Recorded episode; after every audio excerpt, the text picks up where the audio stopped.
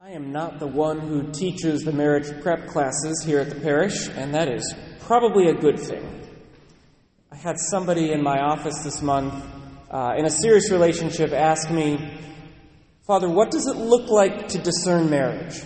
How can we begin to decide whether we're supposed to get engaged and get married? What does it look like to have good discernment before marriage? Well, one of the standard answers to that question, the answer that I, I started by giving, was you need to make sure you talk about some difficult things before you get married. So there is, of course, the growing together, there is the, the learning who each other is, there's the emotional unity and the spiritual unity and the intellectual unity, and all of these, these things that are part of marriage. But when marriages break apart, they often break apart over fights about money, fights about time, fights about kids.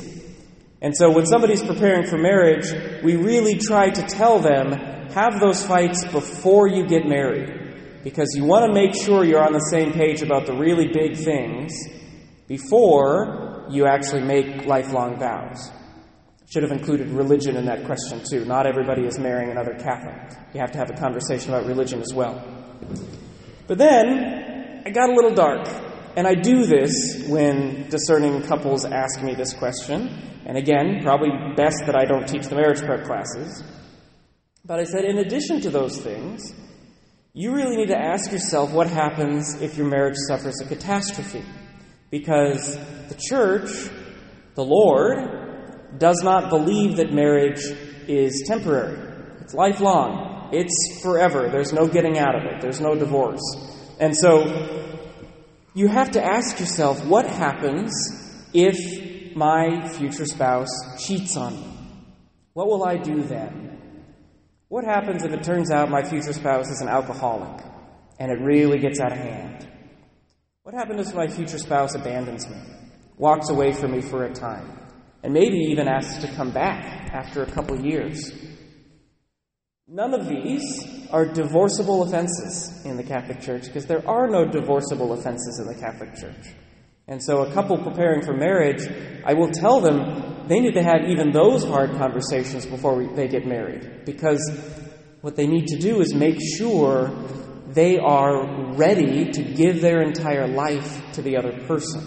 Make sure they are ready to live up to the vows that they are about to make. That's what discernment for marriage looks like.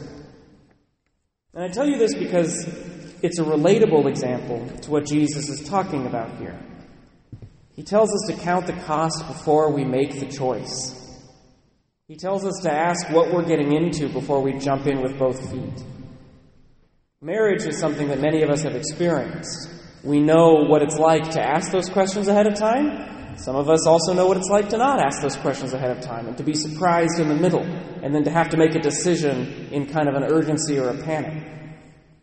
But this is what the Lord is telling us, not just about marriage, one of the aspects of our faith, one of the sacraments of our faith. He's telling us that about Christianity itself. Christianity is the most fulfilling thing you can ever do because it brings you close to your Creator. It brings you salvation. It gives you uh, immunity to the sins and corruptions of this world. But, just as marriage is an incredibly fulfilling thing to do, marriage has its ups and downs, Christianity has its ups and downs. And it is possible that as a Christian, something will be demanded of you that you do not expect. It's possible that as a Christian, you will have to face something that you weren't ready for. And the Lord is telling his followers in this gospel there are going to be very difficult times in Christianity, in your faith, in your time following him. And he says, make sure you're ready for those before you commit to them. Consider our second reading. This is the only time you hear from St. Paul's letter to Philemon. It's a very interesting letter. St. Paul is in prison, and somehow, for whatever reason, a slave comes to him and converts to Christianity. Slavery was very common in the Roman Empire. Most of the great Roman sites that we like to visit were built by slaves. It is similar to and different from the slavery we experienced in this country. Slavery in Roman times had nothing to do with race. They didn't have a concept of race. That's actually a post Enlightenment idea that we would somehow be divided into races. They did have loyalties. So if they conquered you in war, you got to be a slave because you opposed their nation or their gods. And so that's often how slavery came about. Um, slavery was not generational. It wasn't like once you're in the slave class, you're always in the slave class. Slaves were regularly freed, either as a favor or because they were able to pay off their debt, because they were debt slaves at the time. So we don't know what sort of slave Onesimus was. But Onesimus comes to St. Paul, he converts to Christianity. This letter is the letter that Onesimus took with him to his slave owner. Onesimus had run away from his master. And when he converts to Christianity, St. Paul knows that there cannot be unresolved division. Philemon, the man to whom this letter is written, is a Christian. St. Paul knows Philemon. St. Paul knows that if Onesimus is reconciled to the church, he can't be reconciled to part of the church and not another part of the church. So he has to reconcile with Philemon, the man he ran away from. It's a horrifying idea because in the Roman Empire, like in the United States, there was the death penalty for escaping your slavery. And so Onesimus is carrying this letter to Philemon at the direction of St. Paul, hoping and praying that Philemon receives the message of St. Paul and doesn't send him to death. He is living out what our gospel has asked of him. St. Paul asked Onesimus to take up his cross and follow Jesus. St. Paul was convinced that this reconciliation was necessary for the flourishing of the Christianity of Onesimus, for him to follow through on his commitment to Christ.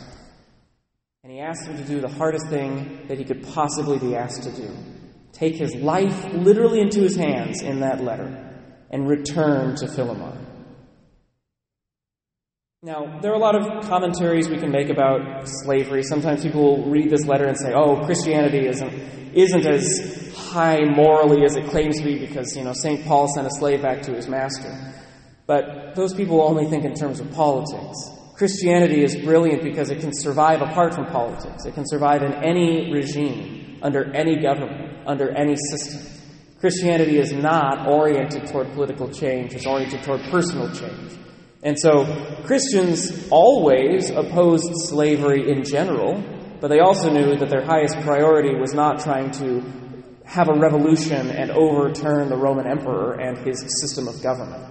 They knew that they had to live within whatever system they found themselves. And St. Paul realized that inside this system, for Onesimus to find reconciliation with the Lord, he had to find reconciliation with Philemon. And so St. Paul wrote a letter which, if you read it, is actually basically begging Philemon to ignore all the rules of slavery and to receive Onesimus not as a slave, but as a brother in Christ. St. Paul is trying to break down the underlying philosophy that gave us slavery. Christians for centuries, when they didn't have political power, did the same thing. They paid for slaves to be freed. They brought slaves into the church as equals, not as a second class. Our, our church is anti slavery, even if we don't see fit to overturn every political structure that's unjust. But back to the gospel. Onesimus took into his hands his life because Jesus says, Whoever does not carry his own cross and come after me cannot be my disciple all of us have to consider would we be willing to do that? Would we be willing to do the hardest thing the Lord has ever asked us to do? That's what he means when he says, In the same way, any one of you who does not renounce all his possessions cannot be my disciple. You don't have to give away all your possessions, but you have to renounce them, so that if the Lord did ask you to give them away, you would do so. Are we willing to make that renunciation? Are we willing to claim Jesus above all other things, including our own life? That's the demand of the gospel. That's the preparation he wants us to make. It's the calculus that we have to do before we can say that we've committed ourselves to Christ, before we can say that we're truly a Christian. Some of us had the grace of being a convert to the faith. So some of us have already had to confront that decision, sometimes in the face of family opposition. This is what Jesus means when he says you must hate your father and mother, brothers and sisters, wife and children. If converting to Christ meant that your family would disown you, would you do it? It's the calculus that we have to do. So some of us have the grace of being converts because, I mean, and that lets us have, it means that we've already made that choice to some extent. That we've already had the privilege of saying, yes, I am converting to this thing. Some of us also have the grace of being Catholic from birth, which is a great gift. Catholic from baptism, if I'm canonically correct. It's a great gift to experience the grace of the faith since your earliest memories. But at some point, you also have to make a deliberate decision and to say, I'm not here because of inertia. I'm not here only to the extent that if my father or mother or wife or children or brothers and sisters pulled me away from Christ, I would follow them rather than Christ. At some point, we all have to make the decision to say, I am taking up my cross. I am renouncing my possessions. I am saying that Christ is the most important person in my life. We have to do that calculus and decide if it's worth it. Brothers and sisters in Christ, it's always worth it.